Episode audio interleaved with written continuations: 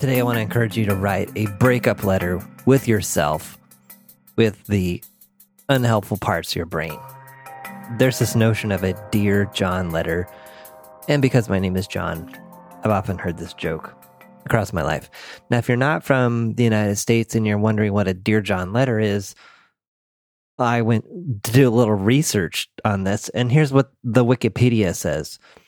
A Dear John letter is a letter written to a man by his wife or a romantic partner to inform him their relationship is over because she has found another lover. The man is often a soldier stationed overseas, although the letter may be used in other ways, including being left for him to discover when he returns from work to an emptied house.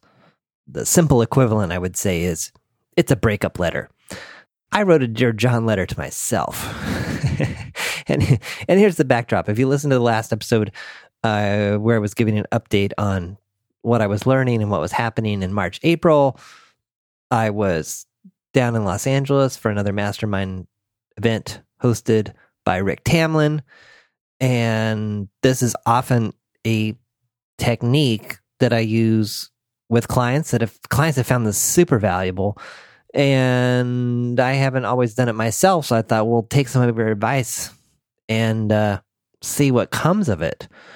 Anyway, I had some things rattling around in my head from going to that event, um, some of the feedback I got at the mastermind very directly from people. This is the beauty of an event like this, by the way, because you form real trust and intimacy with this small group of people, and they're able to say some very direct things that you often need to hear. Now, some of them don't land, and that's okay, but there aren't very many places in my life where I get this feedback like this direct. And so, one of the things I got, one of the pieces of feedback that I got from a couple of people as I was having my own little hot seat was, you don't seem committed enough to this portion of what you're working on.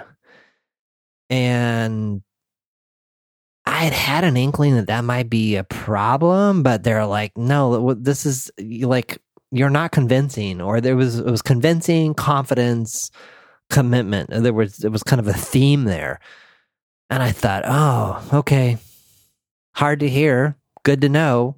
What do I want to do about it? So one of the things I did was to write myself a dear John letter so here we go. I'm going to read it to you.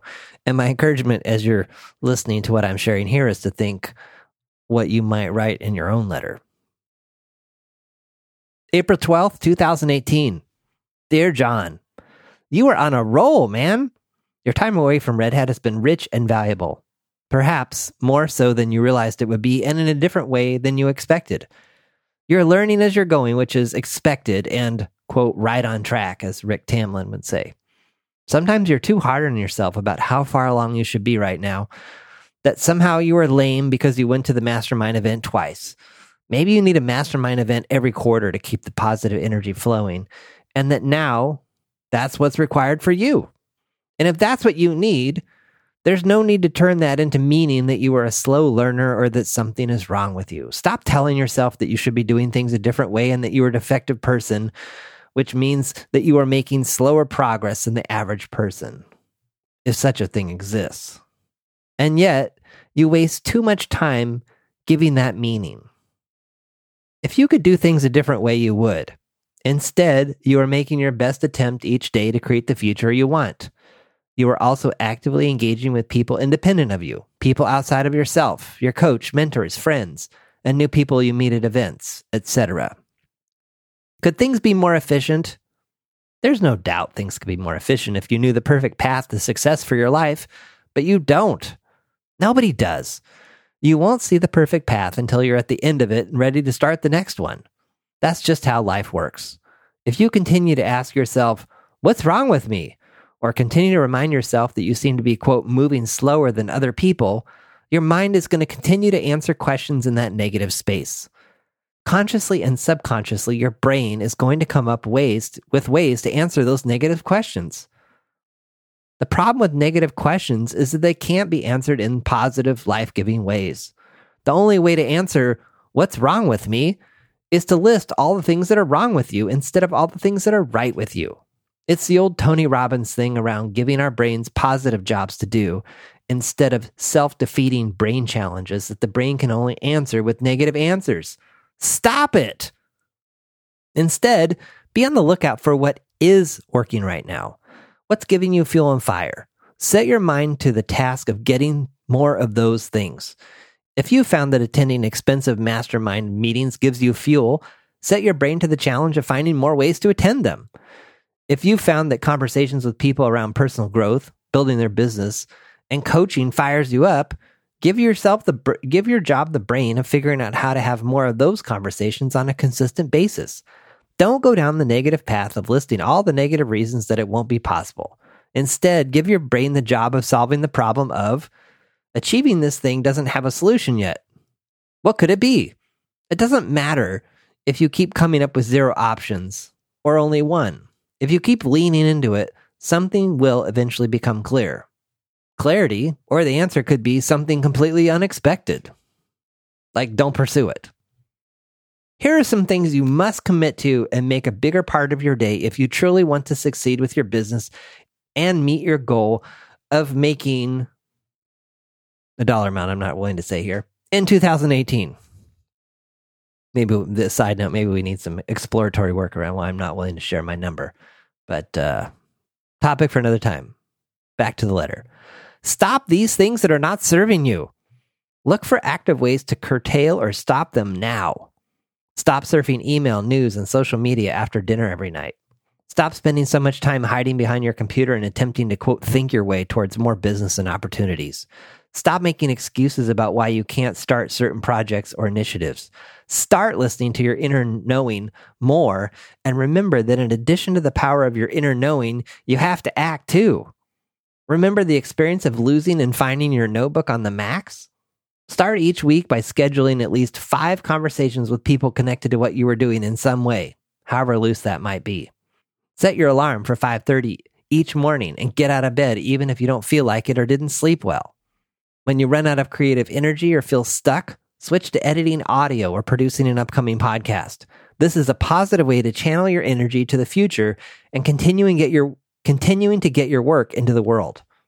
Given a choice between consuming information, studying, or going to online webinars and meeting with people, meet with people.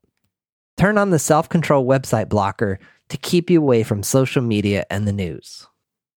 So, just a little insert here. I mentioned losing my notebook and finding it on the Max. The Max is the light rail in Portland, Oregon, and I rode it to a meeting I had downtown last week.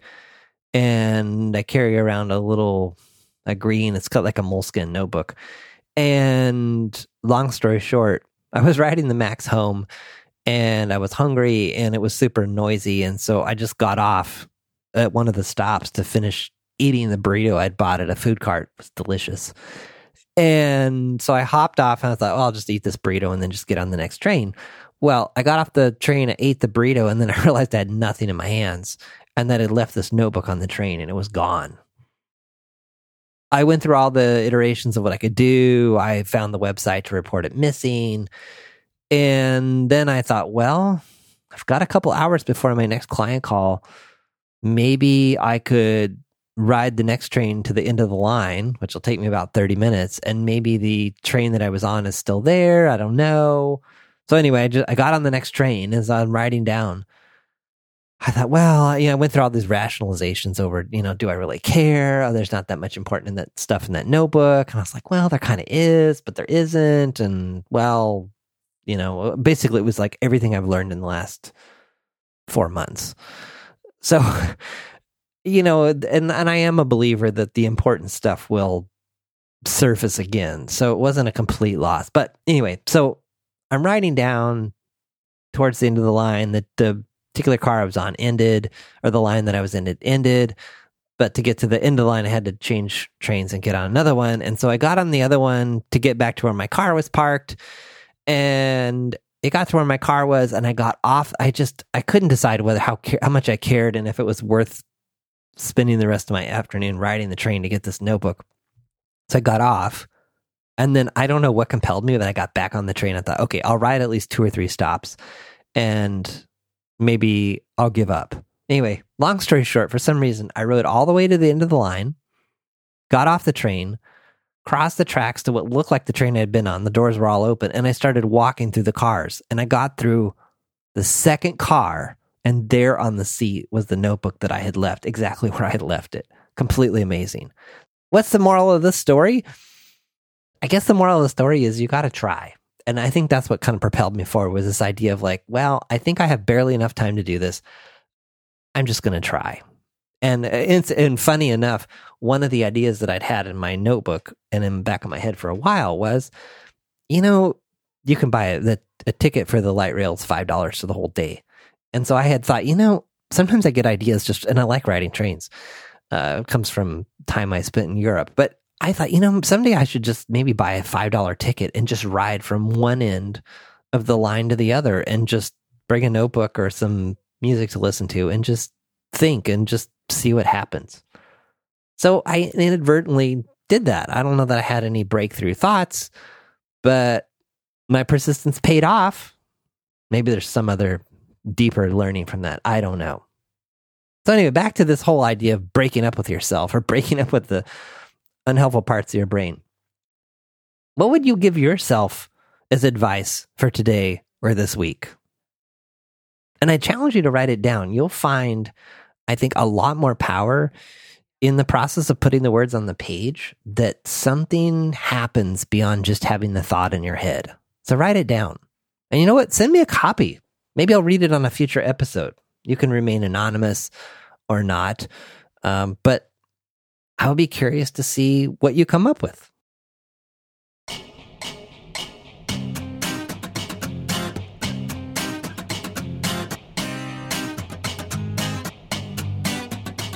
Thanks for listening to The John Poelstra Show. Notes, links, and all that other good stuff for this episode are at johnpoelstra.com slash podcast. Send your questions, ideas, or a simple hello to podcast at johnpoelstra.com. Want to stay up to date on new episodes and receive notifications of upcoming events? Register your email address at johnpoelstra.com slash updates.